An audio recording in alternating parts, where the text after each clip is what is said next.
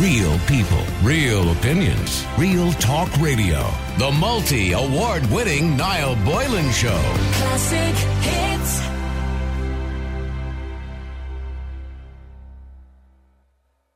Well, it seems a dramatic, a dramatic escalation of the roadmap to reopen Ireland is on the cards today with the cabinet on Friday today, considering accelerating entire phases, and just came in there at eleven fifty six. The cabinet is understood now to have decided to ease uh, far more restrictions than me- and measures uh, which had been outlined in phase two of the roadmap. One such measure or move is allowing people to travel anywhere inside their own county, uh, rather than just be limited to 20 kilometres from their home. And the ministers are continuing to meet at government buildings as we speak with Taoiseach Leo Varadkar uh, due to speak afterwards. So he'll probably go on the telly tonight at about six o'clock.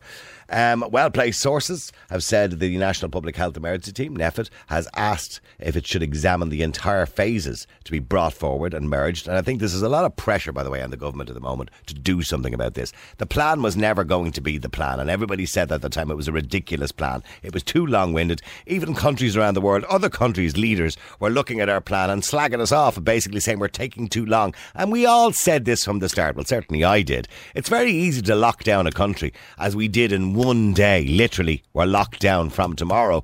The exit plan is always going to be more difficult and something that they never really fully thought through. I mean, the very fact that you would suggest you would have an exit plan over a period of three months, when seriously we could see a rapid decline in this particular virus, and by our own, by their own admission, uh, the virus was suppressed in the community last week, and the clusters that we're seeing at the moment and the cases that we're seeing at the moment, 20 and 30, whatever it is, cases a day, realistically are only happening in clusters, either in meat factories or care homes. And they're the ones that really need protected, particularly the care homes where people were actually dying. The majority of people in the community were never really at risk, it seems, at all. Uh, 1,060 people died in uh, care homes. Uh, the majority of people under the age of 65, thankfully in this country, um, survived, through, uh, got through this uh, pretty much unscathed. So the question is, should we be opening everything? The opening of the larger retail stores is to be brought forward, and we'll see some of the big shops, like, uh, for example, on Monday, uh, Penneys has said, by the way, they're not in a position to open yet, but they have do have permission. Some of the bigger stores, like IKEA, will probably open. Other measures signed off by NPHET include further measures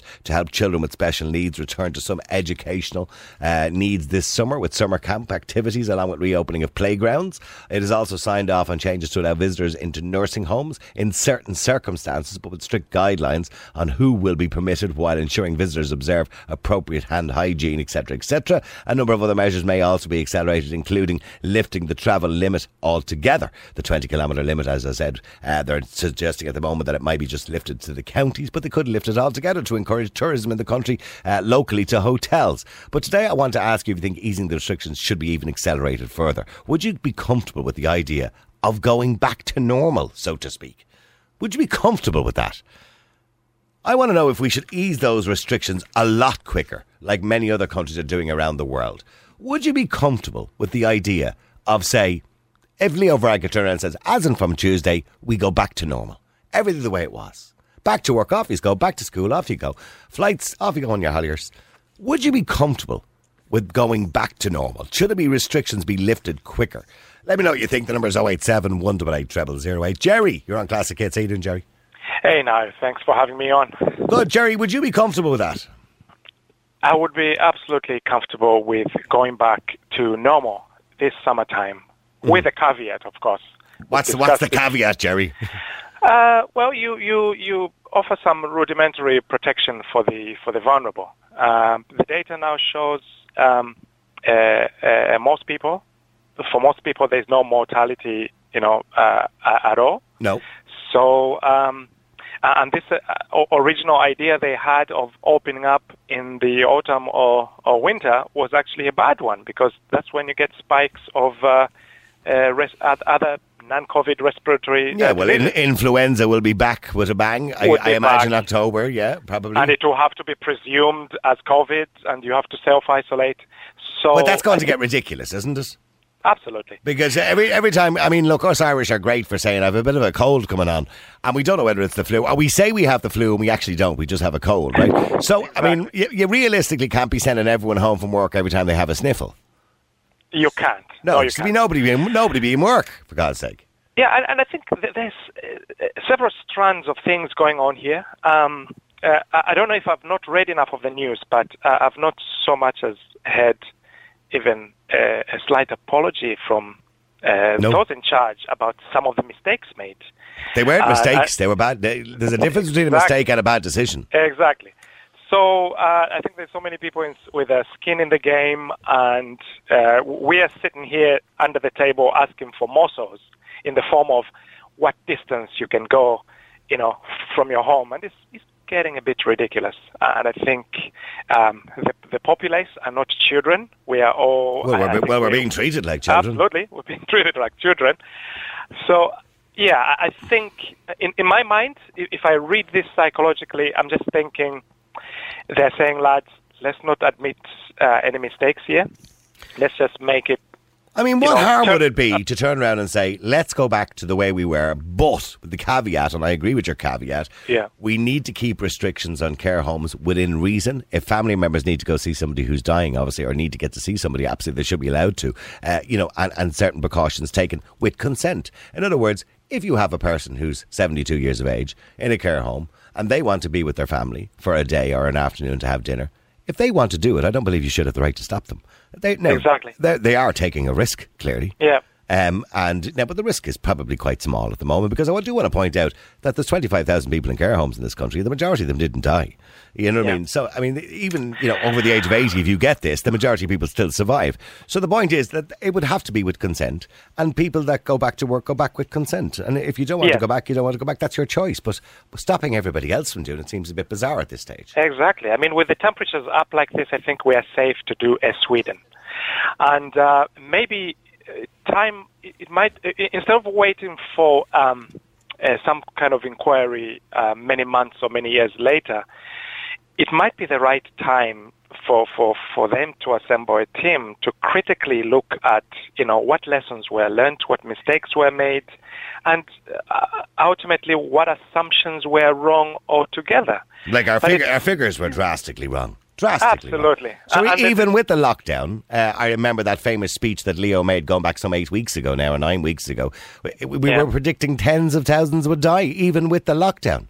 So Yeah. never materialized. That was based on this imperial uh, figure from that university in the United Kingdom where your man Ferguson, who made up this figure of a half a million for the UK, and then Yeah. was caught with his missus in the middle of the night having an affair, uh, breaking the rules himself. So, and that that they've already said those figures he used were were actually uh, uh, the, the uh, there was errors used in the way they were calculated and the analytics used, and yet we Yeah. still consi- we still use those figures. You see, Well, well, actually, Jerry, Jerry, you can answer Yeah. this in a second. I have to go to a break because I'm way behind today, right? But I'll stay there on the line and I'll come back to you straight after the break and you can answer that question as to why those figures you believe are so drastically wrong. Uh, just to mention as well, Paschal O'Donoghue who said the wage subsidy, not the COVID payment, but the wage subsidy scheme will be extended until the end of August. So if you're currently in employment and your boss is being subsidised to keep you in employment with the 80%, um, it is being kept until August. That's not the COVID payment, by the way, just to, in case you get confused. Anyway, getting back to Jerry. Jerry, how do you think they got the figures so drastically wrong? Well, I think at the beginning it was okay to base it on the uh, projections, but then in the face of uh, real data, the problem came in where they refused to look at the real data and make changes in decisions. Were they listening to the WHO too much instead of listening to other experts? We had two or three experts in this country. We've interviewed all of them at some point on the radio.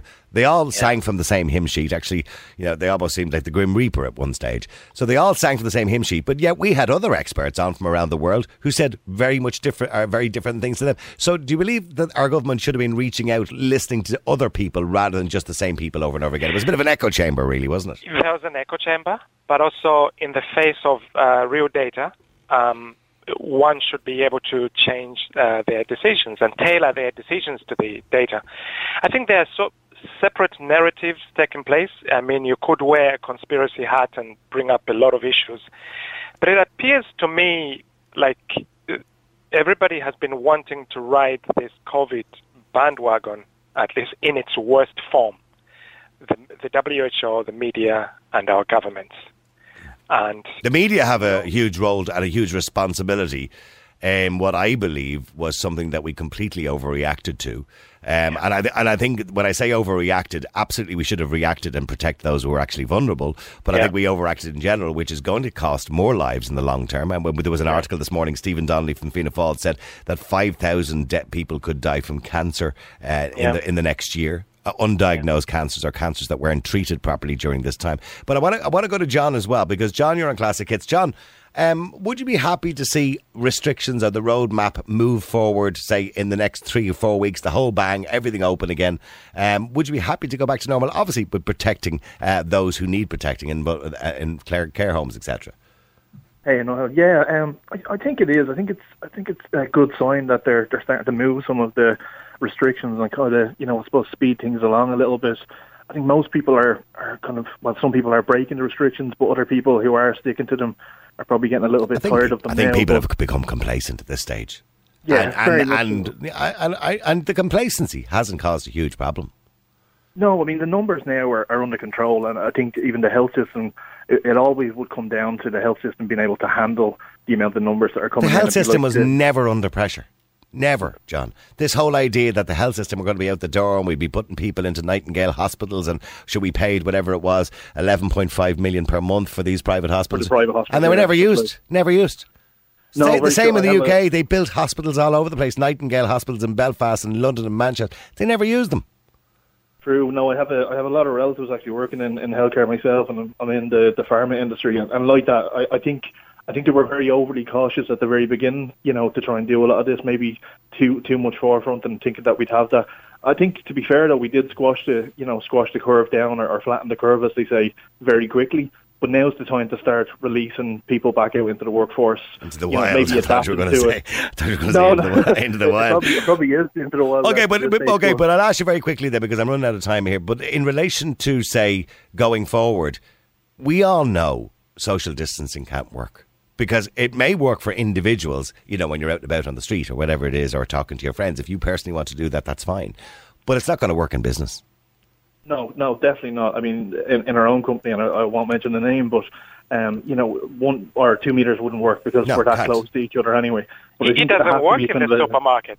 No, no, it doesn't No. work. It doesn't You, you queue outside, but you rub shoulders inside. Yeah. No, I think it's going to be about adoption. You know, it's about maybe you know encouraging people to wear the mask, doing the hand washing. But, That- but that's but, okay, recommended anyway. if people want to wear a mask, I, I believe the choice should be there. If somebody wa- if somebody believes they're vulnerable, but I mean they're they're equally vulnerable to getting influenza uh, i- if they're that vulnerable. But realistically, as was said last week, not by me, by an expert, a forty year old woman, you know, walking around Tesco's with a mask on her is more likely to be killed in her car going to Tesco's in the first place. That's statistically. Do you just do you understand what I'm saying? So. Realistically, you know, I, I understand why people might want to wear them, but I don't. Do you think they should be mandatory, John? No, definitely not mandatory because I don't think you should force it on someone. But I think you know maybe encouraging people to wear them. Uh, you know, if they feel like that's going to be necessary, and the hand washing I think is going to be the key one. Like until we actually do have a proper vaccine behind it, you know that can help. Uh, I you know, agree. kind of Hand wa- people should have been doing that. We should have been doing that all along since World War One and influenza came in. We should have been washing our hands constantly. Yeah, you kind of have to wonder wh- whether people aren't doing it in the first place. yeah, but yeah, I mean, there's definitely science behind washing your hands, and we have seen a huge drop in the common cold. Chicken pox, measles, and all those other communicable diseases, we've seen a massive drop over the last three months because people are being hygienic all of a sudden, and we're not communicating with each other. But Jerry, just finally, in relation to what, to give you the final word on this, Jerry, I will be talking about it after the break as well. But I mean, do you believe, Jerry, that going forward, social distancing can work in any shape or form? Uh, I don't think so. It's just, uh, I think even Leo Varadkar was answering a question in the door there about how, you know, the WHO recommended one meter and he was trying to rationalize why he made it two meters by giving some arbitrary percentages about, how if you're as close as one meter, you have a 70% chance of catching it, whereas at, at two meters it's a, a, a 90% less. So I think they're all arbitrary. I, I, I've been around. I can see people are very, very comfortable. The collective consciousness knows uh, that the, the, the, the, the severity of this is not as, as much as envisaged. Well, we're human beings. We take risks every time we walk out the door, and one of those risks is catching viruses. Now, obviously, we could try and reduce those risks. Yeah. You know, and we've been doing that for God knows how long with uh, many viruses around the world. Jerry, thank you. I've just run out of time there. Uh, loads of uh, texts coming in, by the way. Lots of updates there in relation to that, by the way. Can I mention, too, that the COVID payment. Um, Okay, for the for part time workers, remember we talked about this yesterday. They were going to connect, get rid of the COVID payment or reduce it. Uh, the first week in July for part time workers, it will be around till the first week of July. Okay, uh, part time workers will get that COVID payment. Now let me go to Mark as well. Mark, you're on Classic Hits. How you doing, Mark? How you doing, Noel? Uh, getting back to these restrictions, now there's lots of news coming in, lots of stories, but I don't want to confirm anything. But it looks like you'll be able to travel within your own county. Although Joan did text in there a while ago, and she says only being allowed to drive within your county is cruel to people who may live in places like Louth with family in Dublin. That's my situation. We're not moving forward with confidence at all, says Joan. Uh, in other words, uh, very few restrictions. Uh, the, the shops they're talking about, shopping centres won't be allowed to open, of course, but some shops, maybe in retail outlets, will be able to open on Monday. So they're bringing some of the stuff forward, but not very much, it seems. I, I, I don't see the logic. Do you see the logic in saying to somebody, okay, now you can stay inside your own county? Like, what's the difference? Oh, I, well, I think Isn't it- is there I think people are doing that anyway. At the moment, people are travelling more than twenty kilometres. I know Oh, absolutely, they are. Um, I mean, it's absolutely ridiculous. Some of the some of the things to ask people to do. Oh, I will tell you, no, no, there are people out there that will stick by the rules, and that's a fact. And they have been doing it. Like the, a lot of uh, um, older people and vulnerable people have been sticking by the exactly what the government guidelines are, and that's very clever. and That's very good for them, you know. And but there are a lot of people that are travelling a lot further and going where they want to go, and I don't see the logic in saying to somebody that you you can't. Um, I, the only thing I, I'm saying, I, I know you're going to have places like Wexford and people saying if we lift the restrictions and they can leave counties, you'll have half of Dublin going to Wexford for the weekend or going to Kerry or whatever it is. And they're saying, well, we haven't had any cases in God knows how long, and we don't want them now with ye dubs coming down to us. And th- that's the kind of, I suppose, the mentality behind it and the reason why the government maybe are, are doing this. But realistically, by their own mm-hmm. admission, there's there's no community risk at all. By their own Yeah. admission. So exactly. But, the fact is, Niall, if, if you were to say to the, um, if you're still, uh, say, for example, the the caravan sites to be, you know, um, mobile home sites to be to be kept closed, well, that would stop a lot of people travelling. A lot of hotels are still not open, so that's going to stop people travelling anyway. But so they have no reason to go down to those places. I'm I'm, ver- I'm very worried about people who are terrified, uh, and I see it in society all the time. And let's be clear about it: the risk has always been low. Um, and we know that from figures around the world. That, you know, the, the, the mortality rate is low, but but the risk is even lower now because obviously, according to Tony Holohan, we've suppressed it in the community and we've flattened the curve or crushed the curve, so to speak. The curve never really went as high as we thought it was going to do. So the risk is low, but yet people. Even though we've been told all along, I think fear has been put into people, and people are afraid to actually go out. Absolutely. Look, Tony Holohan doing a great job and all those people, but the reality is all he did every night was call out facts and figures of how many people died. But he wasn't It's quite grim, yes, I know, yeah. It, absolutely. Like nobody else was doing that kind of stuff, telling us how many died and the medium age and the average age and all that kind of stuff. That's absolutely ridiculous. That Well, I, I- think that has to, st- I, you know, I think that has to stop now because we're at a point where the figures are low, thankfully. And my condolences to those people who are still passing away. The, Absolutely, the five or six people per day who are still passing away, and there's 37 people are positive cases. Now, let's be clear: out of those 37 positive cases, or 47 or 50, whatever it is each day, they're quite low numbers. They're all under 50. Um, realistically, most of those people, some of them will be asymptomatic. Um, and most of those people are perfectly fine. They're just a bit of a cold. Uh, they won't be going to hospital. Some of them may end up, one or two may end up in hospital. Uh, but it looks like we've certainly um, suppressed the virus. And by the way, the virus, according to many experts around the world, was going away anyway. I mean, it, it was it, it, it was probably going to dissipate like most viruses. It could, we don't know yet, but it could be seasonal. Seasonal. It could come back again. the WHO got it completely wrong. Of course, they got it wrong. They got it completely wrong because what they thought was this was, uh, I don't know, maybe some guy in the WHO was watching a, a movie, Contagion or something like that, before this popped up. This this popped up, but the reality is we have seasonal flus. Well, a lot. Of, uh, now we have to be fair, that Mark. You know, a lot of people did die, but yes, the median age of those people who died was quite old, unfortunately. Exactly. Yeah. So But it did. This have- particular virus sadly targeted a very vulnerable sector of society. It would have, but if you had said to the people that um, were vulnerable and in certain situations, you need to stay at home, you need to look after yourself, you don't need to go out. And, and we should have spent all the money in the world protecting those people too. But why did we lock down a healthy population of the world because Well, of this? well, well, looking in hindsight, in hindsight now, that that may not have been the wisest thing to do. And Right? unfortunately, the, we the stopped sec- procedures. Protect, We stopped all a lot of medical procedures for people who Absolutely. have have serious conditions, and we've delayed treatment for a lot of people that have serious just just like that lady we just had on there who didn't get her kidney transplant. Yeah. Exactly. And her and many other people like her around the world have stopped getting treatment for certain things because they couldn't do it.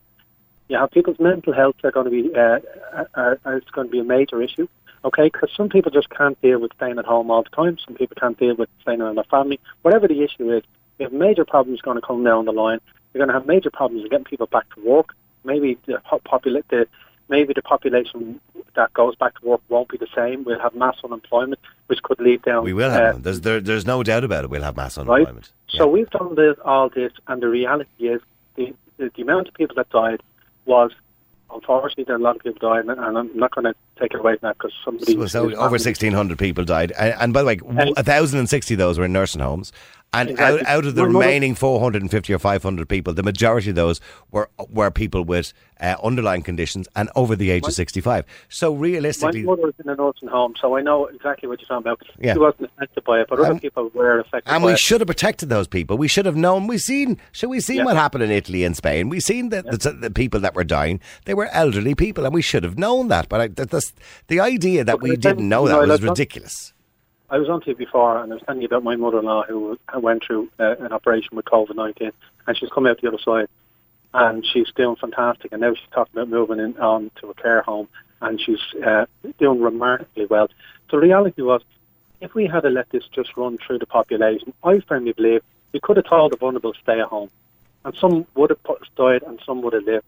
But the reality is, this thing would have mutated or would have done what it had to do, just like a pandemic that we have nearly every year with a season of flu, because every season of flu that comes around is slightly different to the one before. There's different strains, yes. Yeah. Exactly. Mm. So what was the difference? The difference was people who would have had, I have personally have asthma, people who would have been in a vulnerable situation could have been affected. Maybe they would have went through it, maybe it would have been a worst case scenario, but the reality is we should not have locked down a healthy population in the world for the reality of the amount of Well, people. well, I, I, I do agree Right. with some what you're saying, I, and I, un, I understand the government. It was a knee-jerk reaction, like every other country at the start, because people were taking the advice of the WHO, and it seems the WHO got it very wrong when they were talking about a five percent mortality rate. Should they got it wrong at the very start when the WHO said back in January that there was no human-to-human uh, c- uh, contact, uh, or it wasn't contagious human-to-human. So they got it wrong. And by the way, the, the idea that you know America did something wrong when they asked the WHO to answer all these questions is outrageous. That Simon Harris had a go at Donald Trump about that particular thing because Trump was actually Yes, right to ask the questions. This populist, this populist popu- uh, politics that's going around the world at the moment drives me mad because the reality is we shouldn't be we should be looking inside our own country before we target other countries. Well, okay, it's We almost should- it's almost becoming like a competition. Oh, they did better than us, and we did worse than them, which is wrong because we're talking about people's lives here. You know, but in- in saying that, people keep going, "Oh, well, you look at the state America's in," but should America have less deaths than we do? question because nobody seems to be able to answer this question. Can I ask you a question? We know the figures of how many people were affected by COVID nineteen Per head of population, by the way, I meant to say. Sorry, yeah. Yeah, we know about that in every country and how many died. But can you tell me how many people died from just natural causes or other causes during the course of this three months? Well, I, I was only looking at this yesterday and we were talking about uh, the United Kingdom here in the office and how badly they're doing. And the reason they're doing quite badly is because they've dense cities and they've a very old population. 18% of the population are over 65, whereas we've only 13% over 65. But in the UK, for example, uh, for a bigger sample size, over 50,000 people die on average every single month in the UK. Uh, of all, uh, of everything, you know, car accidents, uh, yeah, and the majority of those people, by the way, are over the age of 65. In this If you look- country, we've 90 people a day die in Ireland. A, thir- a third of those die of cancer. 4,000 people die every year of respiratory problems. Um, yeah, So, like COPD and emphysema and other things like that as So- well. You know, previous to COVID nineteen, it would have said on the bear, on, on the death certificate, probably uh, people with respiratory tr- problems, it probably would have said Pneumonia. You know, pneumonia. Yeah. Right. So now we have COVID nineteen. So the people then, the families now, cannot even have a decent burial for their par- for for their I loved know, one. I know, I know. It's very, sad, it's very sad to think that anybody would go, uh, you know, without having their loved ones around them, and even worse still, not even just the burial. But could you imagine being, say, I don't know, the final stages of cancer uh, before COVID ke- even came along, and you were in hospital, you know, destined sadly to die, and your family aren't even allowed in to see it to hold your hand. And looking they're looking through a window at you. And That's ridiculous. Why Ridiculous. not? Why couldn't you give the chance? Why couldn't you give the families the choice as, as one family member making the choice that if I want to go in and see my parent or be with that parent And take I'm the risk. that choice. Yep, yeah, yeah. Taking that risk Because But it was we of no risk to the person in the hospital. They were going to die sadly anyway. If you look in at that case. well, if you look at um, Italy, in, in and I went through these facts and figures myself. If you look at Italy, right in the Lombardy uh, region of Italy, hundred thousand people die there every year. Hundred thousand. That's only in one region alone. I know. So the reality is, people die all the time. But now we've just put a title on it. It's COVID nineteen. It's COVID nineteen. And Well, I, well, I, in fairness, now, Mark, COVID nineteen did kill a lot of people earlier than they should have died. You know, I Yeah, mean, probably, and yeah, yeah. you know, and, and many many of those one thousand and sixty people in care homes in this country, many of those people would have died this year, uh, or would have died naturally. Um, uh, but unfortunately, for many of them, COVID nineteen took their lives a little bit sooner. But now, can I just say this? Yeah, COVID nineteen. But if I had it been, if I had Influenza could have taken their lives. Influenza, Absolutely. We wouldn't have. We wouldn't have done what we did to society today. We wouldn't have locked down the country. It just would have No, went through, no, and no. that would have, and we would have had a proper funeral, and we would have. We wouldn't have closed society. It just would have ran on normally. That's my whole idea. Oh, absolutely, and, and, and we have to be very conscious of the secondary deaths. Stephen Donnelly this morning from Fianna Fáil said that 5,000 people will die of cancer this year unnecessarily, who may have had to cancer treatments or early diagnosis of cancer. In the UK, they're saying over 50,000 every six months extra will die secondary deaths, not of COVID 19, but not getting diagnosed for other diseases like cancers, uh, heart disease, stroke, and all those other things as well. And we have to take all that into consideration. Then we have an unquantifiable amount of people who are going to die from poverty and despair and all those other things. Real people, real opinions, real talk radio. The multi award winning Niall Boylan Show. Classic hits.